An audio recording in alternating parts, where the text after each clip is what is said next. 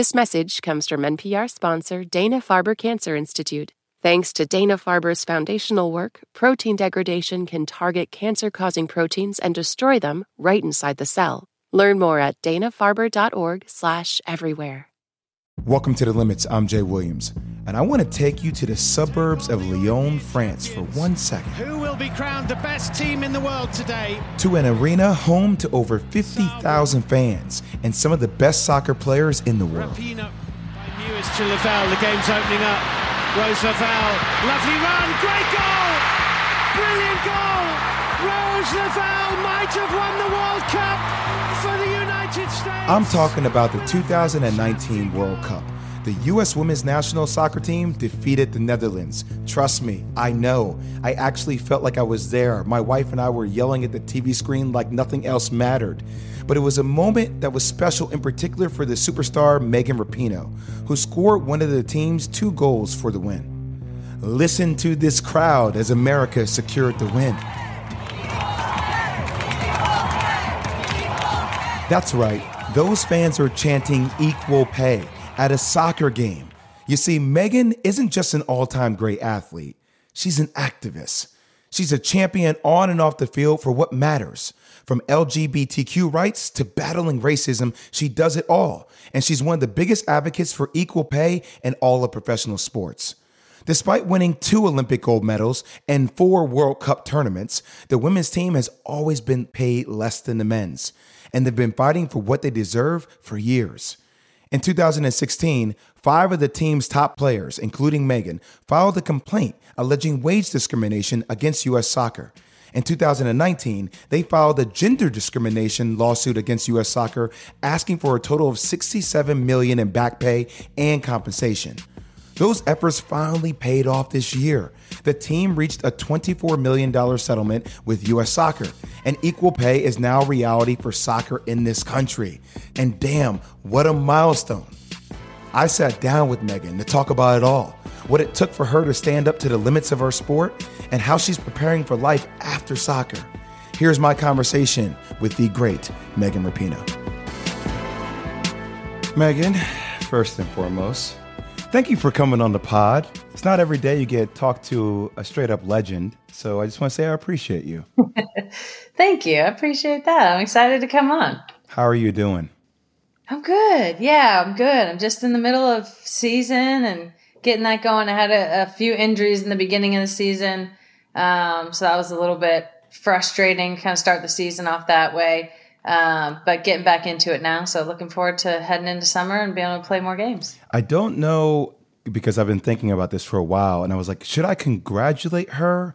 I mean, obviously, equal pay is something that's worth congratulating, but at the same time, I almost feel like that's it's something that should be that way, right? So Help me frame, how do you even engage in the conversation when it comes up? Yeah, you can congratulate us, but U.S. Soccer gets no congratulations. They've been trying to wrap themselves around the win, and I'm like, you do realize that equal pay, achieving it means that you weren't, so you're not going to get any pats on the back for this. But I mean, it's we shouldn't have had to have done it and had this sort of years-long fight. But I think a nice congratulations are in order. There's obviously been a lot of people involved, so much work and effort and all of that.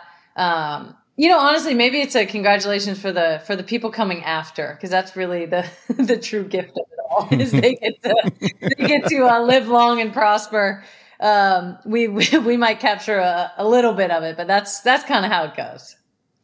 All right. I know we'll dig deeper into that, but I kind of, in order to understand where we are, we always have to go back to understand where we came from. And I am so curious about your earliest memories of playing sports and actually what got you hooked on the game of soccer. I think it was my older brother, actually. I'm a twin. So me and my twin sister, we're the youngest of all the kids. And the brother right above us, he's 5 years older. He played. So I think, honestly, as a babysitting mechanism, my mom was like, you guys are coming.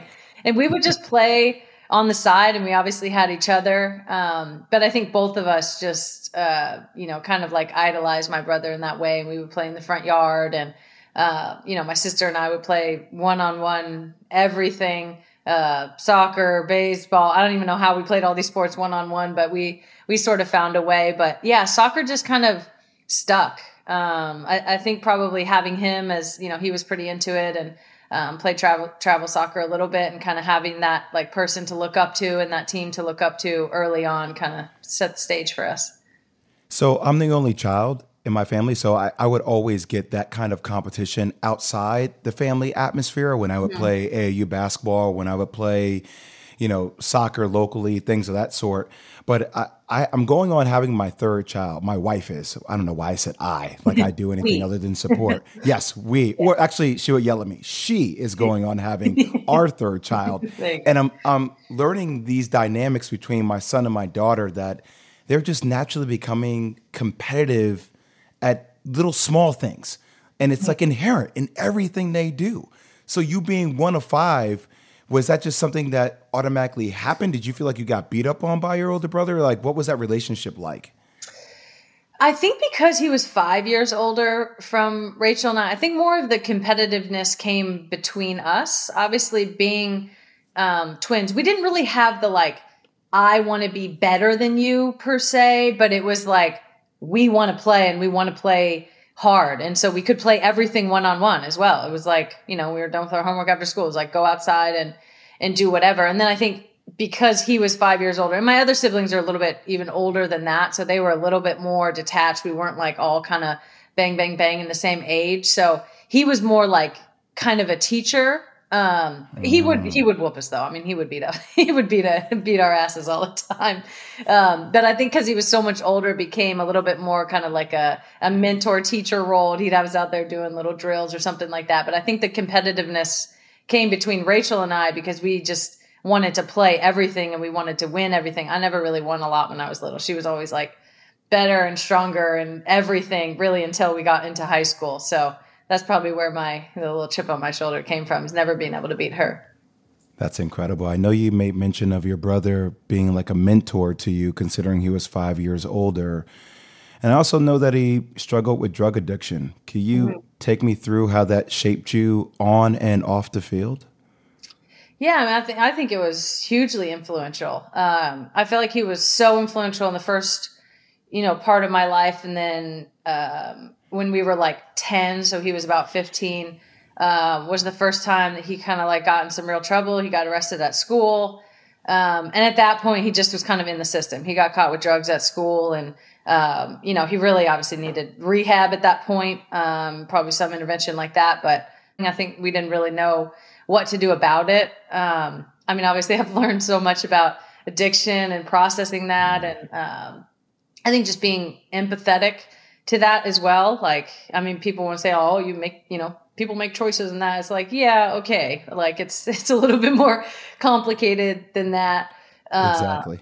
Yeah. It's way more complicated. It's like, we came from the same household. So obviously it's not all just in the, the choices people make. And, he's obviously an amazing person, but, addiction is no joke, especially he got into pills and opioids and eventually heroin. And that's just a whole beast. So I feel like it opened my eyes a lot to criminal justice system, to opioid addiction in the country. Obviously, we know all about that.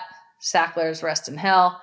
And just like being more empathetic, I think, and kind of just understanding myself better. I think I was so angry for a long time because I didn't really understand. Obviously, if you've had any experience with addicts or addictive behavior, it makes you selfish and it makes you do, things that are, not loving and not caring. And, I think as a younger person, I kind of had a lot of anger around that. I'm sure I like channeled it into sports, but I think growing up a little bit made me, realize much more what was going on and try to be much more empathetic about that. And then, trying to use my voice as much as possible to bring light to that situation. Cause it's just not simple. I think we just demonize addicts so much, or demonize drug use, or demonize so many things. And it's just much more nuanced than that.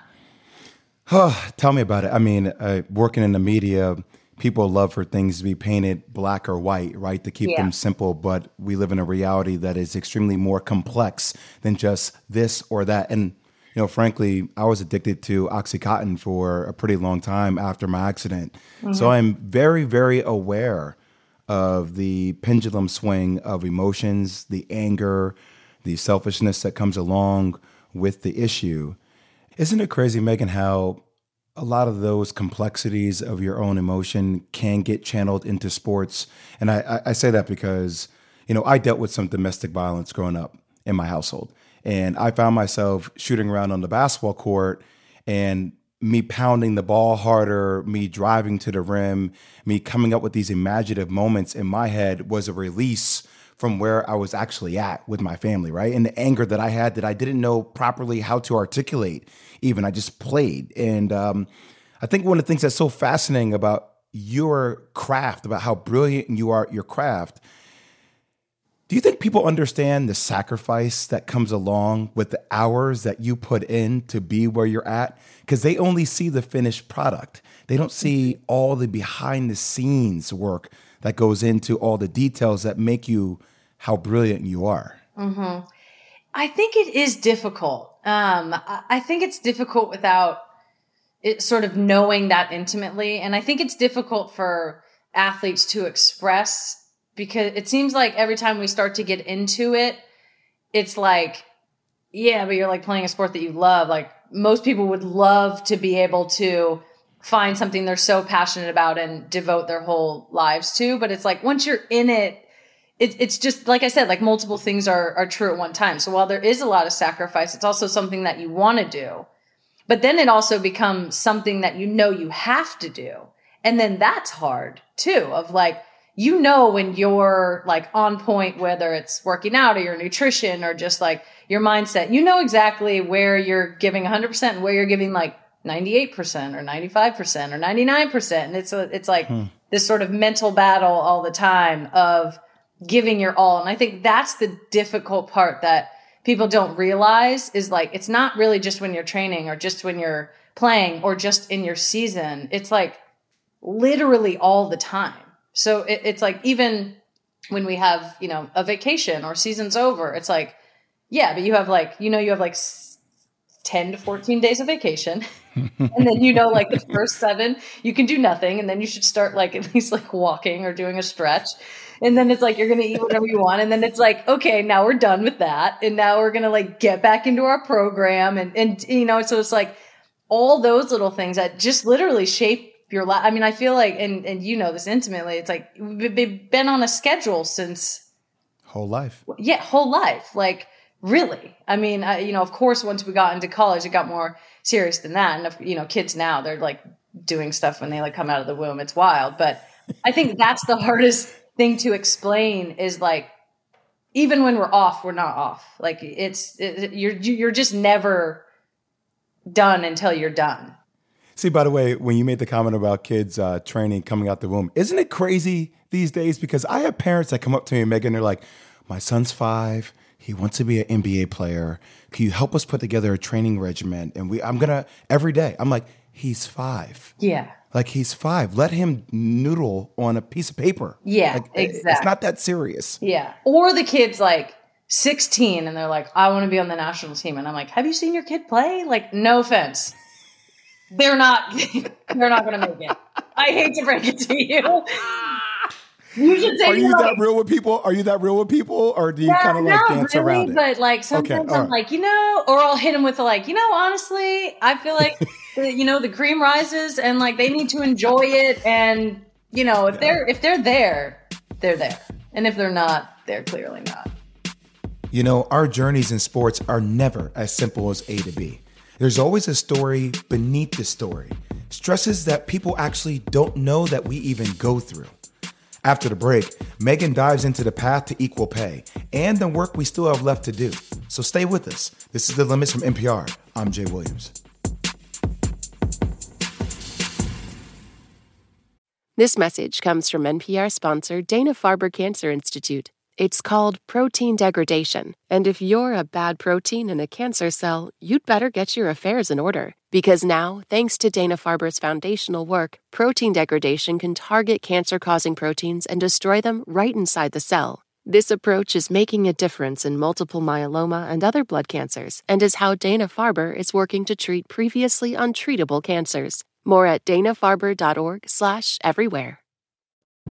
Support for NPR and the following message come from IXL Online. Is your child asking questions on their homework you don't feel equipped to answer? IXL Learning uses advanced algorithms to give the right help to each kid, no matter the age or personality. One subscription gets you everything. One site for all the kids in your home, pre-K to 12th grade. Make an impact on your child's learning. Get IXL now. And NPR listeners can get an exclusive 20% off IXL membership when they sign up today at IXLlearning.com. This election season, you can expect to hear a lot of news, some of it meaningful, much of it not. Give the Up First podcast 15 minutes, sometimes little less, and we'll help you sort it out, what's going on around the world and at home. 3 stories, 15 minutes, Up First every day. Listen every morning, wherever you get your podcasts. Take a moment and close your eyes. Do an exercise with me. Imagine being one of the greatest soccer players in the entire world. I'm talking about Olympic gold medals, FIFA's Best Women's Player of 2019, and Sports Person of the Year for Sports Illustrated the same year. Got all that in your mind? Now imagine on top of all of that, you're the megaphone of a movement for equal pay. Speaking at the White House, going on shows like CNN and podcasts like this one all the time. How the hell do you make all of that work? Here's Megan and I talking about shattering the limits of professional sports and the work that still needs to be done. So my wife played soccer at Louisville, and my daughter Amelia is now on the soccer team, and we have a lot of these conversations around it because we keep asking the bigger questions about, when will the media investment become exponentially larger for women's sports? Because you don't hear enough stories about women and where they come from and how they've had to battle through it and how they're not being marketed the same way to the same degree that the men's game is. And, we were talking about this moment when equal pay became cemented in the CBA, and she was thrilled about it. But I'm curious, when that moment, when you heard it, what was the feeling that went through your body when you first heard the news? Was there was there elation, or was there more, there's still a ton of work to do? Oh, there's definitely still a ton of work to do. But this is a huge moment. It feels a little surreal, to be honest. I'm like, oh my God, it actually happened. Like, all the work that we put in is actually happening. And I feel like overwhelming pride in the team and our, sort of larger team around us that has made this happen, because it's so difficult. It's literally pushing a boulder up a mountain. It's going, against the grain in every single way with an establishment that, has been around for so long and it's used to operating in a certain way. In so many ways, they probably don't even know that it was unequal, or they don't even know what they're perpetuating. So, immense joy and immense pride. And I think for me too, I have a keen understanding of what this means for the future. And that's the most exciting part. I'll never get back what I deserve or what I lost, or there's no way to recoup that. I'm 36 now. I'm like, y'all owe me an entire career's worth of money. You probably owe me $10 million, $15 million. So I'm never getting that back. And that's fine. Well, it's not fine, but it's not changing. If anybody wants to make up that delta for me, it's you can just M. Rapinoe at, Abby Wambach on line 2, Mia Hamm on line 3 as well. Yeah, I'm oh, you want to make up that delta? Great.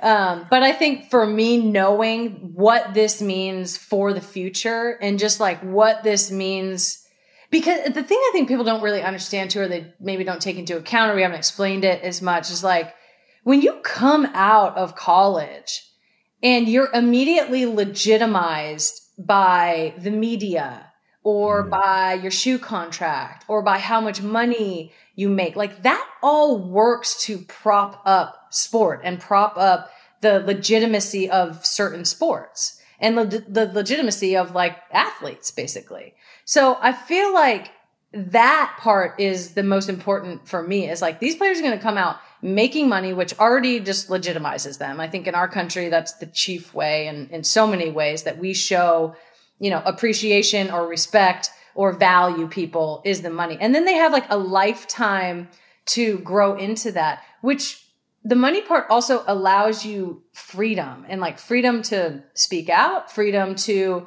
make bold choices, freedom to maybe go against your federation, or freedom to, you know, take a bold stance. It just gives you that autonomy to do things that can push your sport. I mean, even thinking about, you know, the way that LeBron James completely changed the whole NBA. Like, if he's only making $1 million or $2 million, like maybe he doesn't put that on the line. But like he was making all that, and he saw a way bigger vision, and he wanted to change that. And he was able to do that because he was financially secure from, you know, the time he got drafted. He was able to take risks for himself, whether that's, you know, investing in Mav or investing in Rich.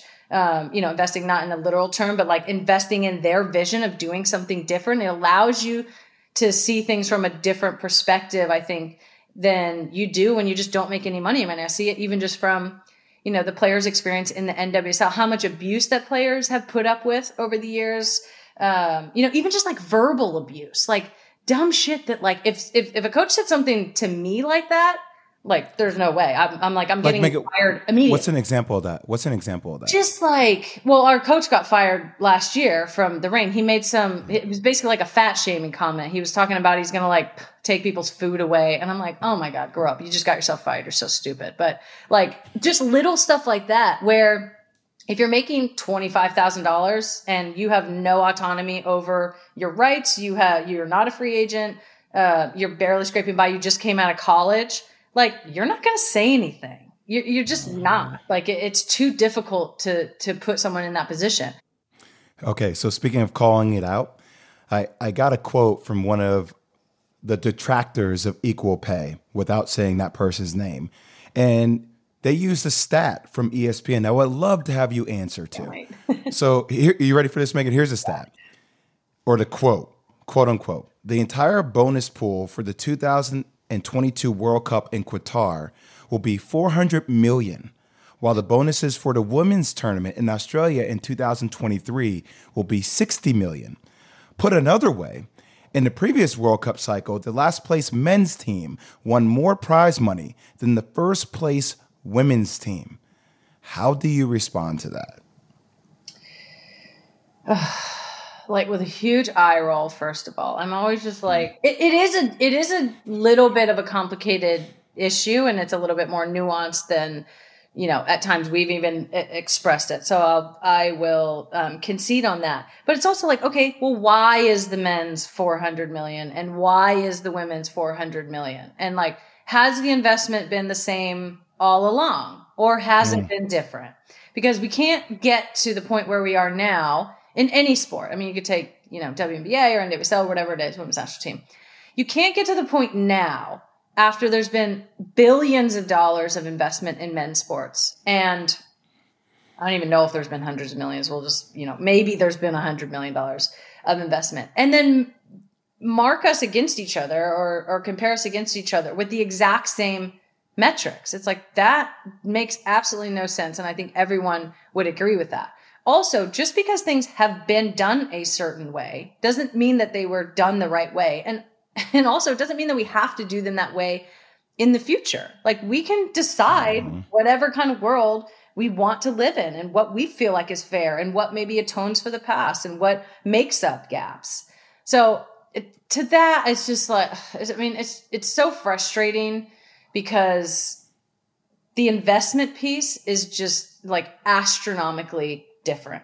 And so until that is equal, like, I don't want to talk about, you know, whether it's TV rights or sponsorship dollars or anything like that. And I actually think the women's national team is a really amazing example of this, like, considering that we haven't been paid as much and that as much attention and effort hasn't been put towards, you know, from our own federation or sponsors or TV ship rights, and we're still successful. Like, that to me is an argument to look at, well, maybe we should invest more, and then we can all make more money and we can all have, you know, a better opportunity to be playing on a level playing field, instead of just looking at everything that's been done in the past, which we know is sexist and we know more has been put to men, and then judging us against each other, you know, right now. It just like puts it in a vacuum and just doesn't, there's no nuance and there's no, you know, accounting for wrongs done in the past. So what kind of work still needs to be done? I mean, the enforcement of it always. I mean, as you know, a collective bargaining agreement is just words on paper. It's like, it doesn't actually make anyone do anything. It's the enforcement on both sides that actually make that happen and the collaboration and working together. I think it's also rebuilding U.S. soccer in a lot of ways. They've operated this way and the same way for a very long time. And they're going to need to change, you know, not just hearts and minds, but I think practices and systems that they have and their sort of way of doing things. And then I think it's taking this exciting moment and building on it, whether that's a media rights deal or sponsorships or whatever it may be, and just continuing to ascend. I think sometimes when you have these big, you know, sort of historic, whether it's like I think we even see this just in normal society, whether it's like civil rights or gay rights, and then think about what's happening with, you know, potentially with Roe v. Wade now. It's like you get this big win and then people kind of get comfortable. And it's like, we can't get comfortable. We have to keep, you know, our foot down on the pedal and keep progressing the sport the way that we know that it needs to be. Anyone else would bask in this moment just a little longer, but not Megan. She's saying we're not finished yet. That's called being relentless. It's what separates the good from the great. After the break, Megan and I talk more about finding the meaning in the world off the field. Plus, will she go for a three-peat win and be part of the next World Cup? I'm ready to buy my damn tickets. Stay with us. This is The Limits from NPR. I'm Jay Williams.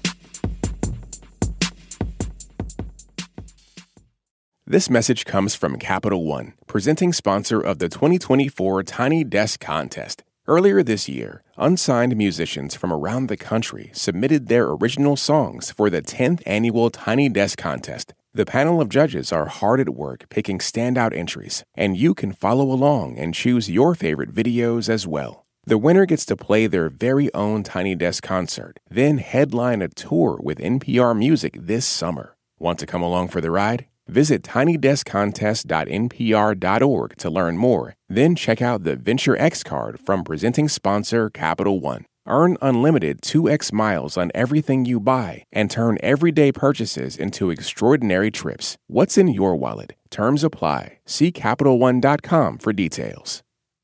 Support for NPR and the following message come from Scholastic with Free Period by Ali Therese. Free Period is Are You There, God? It's Me, Margaret, for a New Generation, and is a hilarious and necessary novel for young readers featuring themes of empowerment, activism, and gender equity. What does it mean to be Black in America? In NPR's Black Stories, Black Truths, a collection of stories as varied, nuanced, and dynamic as Black experiences, you'll hear it means everything. Search NPR Black Stories, Black Truths wherever you get your podcast.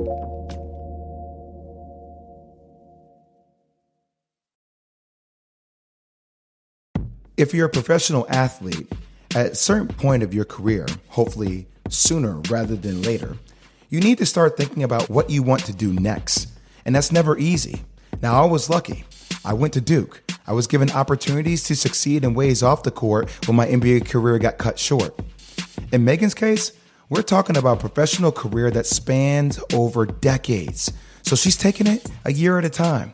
And she and her partner, WNBA superstar Sue Bird, are slowly figuring out what matters to them as their careers wind down. They're looking for joy and greatness beyond their professional sports.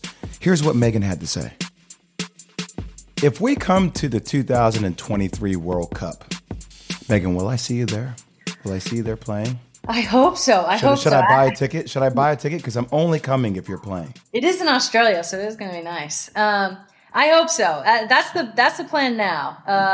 Yeah, like I said, I had a couple little injuries. I'm getting a little bit older, so I want to go through the season and see how my body feels and all that. But I feel like I still have a lot to give. And, you know, I know the team, the dynamic of the team, especially the national team, is changing a lot with a lot of younger players who are absolutely killing it. But I feel like I'd be a nice bridge into the next generation. I mean, one more World Cup. I mean, it could help. It can help the resume. The resume is already pretty dope, but it would be nice. The thought of a three-peat, too. This could be like 3 in a row. That's like, That's like 90s Bulls territory. Yes. That's next level dynasty, Megan. That's this dynasty stuff, and I feel like that's very enticing to me. You know, for me, doing TV every single day and then being home and doing TV, I found myself doing hobbies and finding inspiration in things that I never even thought I would find inspiration. And I'm curious, where do you find that joy and inspiration off the field now? That's a good question. I actually feel like I'm still working into that. And I think part of it is because of COVID, but specifically like the athlete experience in COVID of just never wanting to get it because like who knows how you're going to react to it. I recently bought a guitar. I've played guitar for a long time, like growing up, and lost my guitars at some point. So I just recently got that again. That I think is really nice and just kind of a physical but mental thing. It's like you actually have to do, you know, something and concentrate, but it's kind of an easy way to zone out. And living in Seattle, obviously so much water around us. One of our good friends has a boat. And so anytime we can get out on the boat and just relax, it's just like, there's nothing like it. It kind of takes you completely out of the world, which is nice. So have you and Sue had any conversations about what retirement looks for you both? Because I know you signed a one-year deal. She signed a one-year deal with Seattle. And people are starting to talk about that kind of thing. Yeah. I mean, I think for both of us, we're just kind of literally taking it 1 year at a time and making sure that, we're enjoying it and it's worth it. And we still want to be out there and kind of savoring these last moments of our careers. We're excited. There's of course, like, you know, what I was saying before, what are we going to do and sort of filling your days and, you know, kind of finding a new center that'll have to just come in time.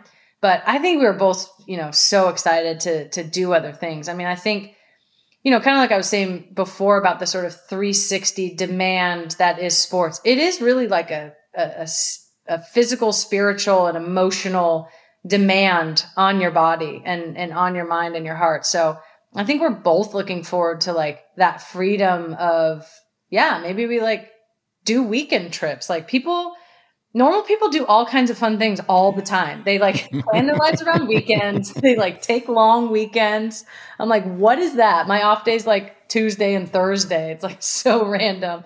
So I think I honestly want to take like a year and just figure it out and not do too much. I'm sure I'll be doing some stuff and we'll have, you know, hopefully a lot of opportunities, but I'm looking forward to being able to really actually pick and choose where we want to spend our time, kind of for the first time ever. I was at an event about a year ago. It was a political event, and you were delivering a pretty powerful speech that was on air, and somebody came up to me and was like, you see that right there? Yeah, she's going to be in government. She's going to have a very, very bright career in politics if she chooses to. So that leads me to ask you, Megan, I mean, you speak up about so many amazing things. And as you've developed a language to properly articulate very complex issues in a very simplistic manner. Have you given any thought to politics?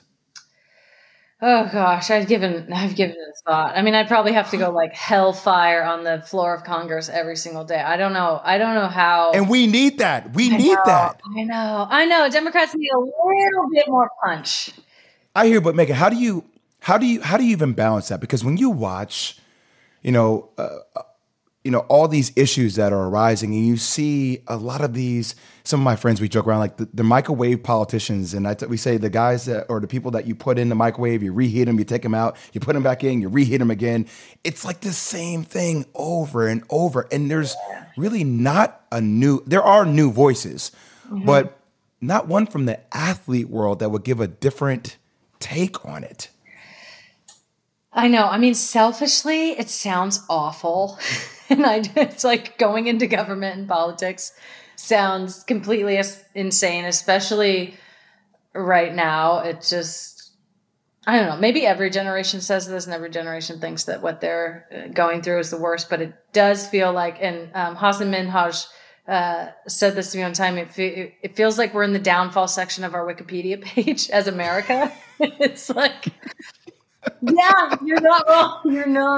You're not wrong. So am I like getting on the ship and going down?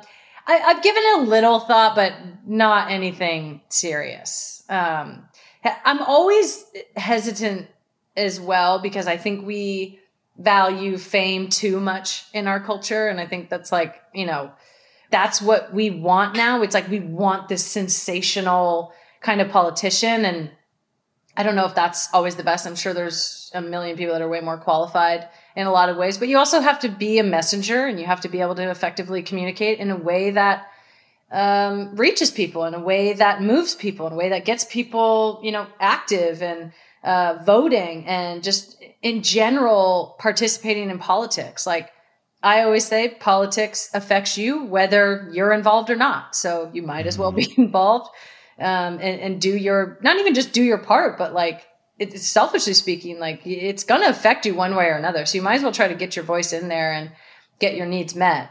But it's probably a no, at least in the short term. I feel like I can still be effective and hopefully change spaces and, you know, maybe not change the entire country, but change certain spaces and be as loud as possible. But I'd probably get like kicked out of the government or something. That'd be funny.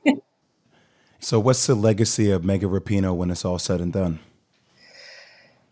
Oh, I mean, I feel like for me, it's everything off the field. I mean, I'm so proud of everything I've done on the field. I love that I've been able to have this career. We've been super successful, especially as a national team. But for me, I feel like even just looking at the way the national team looks now, there's like so many more Black players. There's so many more out players. Like the way that people speak about it and the effect that we have, I think we've really been one of the major players in, you know, just everything even we're seeing around women's sports right now. And of course the WNBA, massive players in that. Serena Williams, massive player in that. I feel like that kind of stuff means more to me. There will certainly be players that have been better than me, that are better than me now, that will be better than me in the future and do all of the things. But that's kind of what I'm most proud of, I think, is the way that we've used this platform, which is really unique, being able to represent America all the time, and kind of flip it on its head to sort of challenge America in a lot of ways. There's nothing Americans love more than sports and America. And when they get to do both with the flag and the whole, you know how much we love our American flag paraphernalia, it's wild.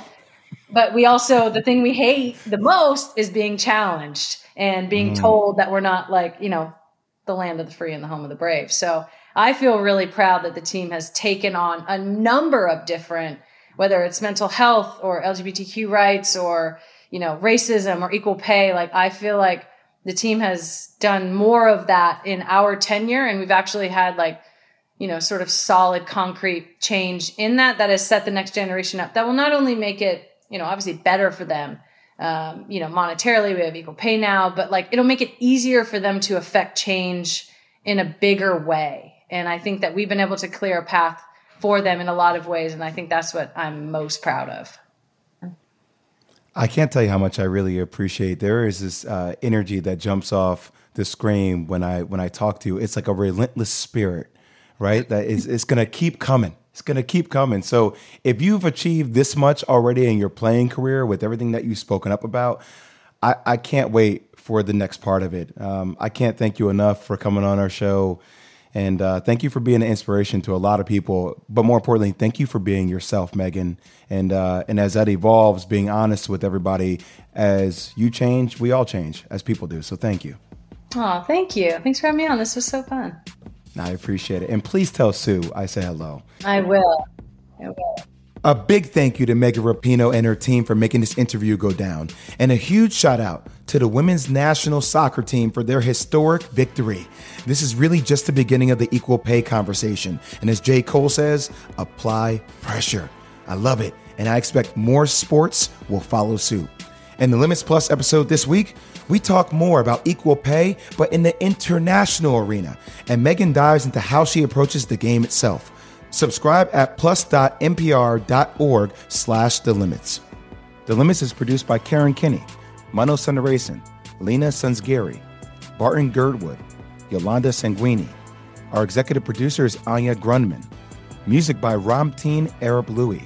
Special thanks to Christina Hardy, Rudy Correa, and Charlotte Rigby.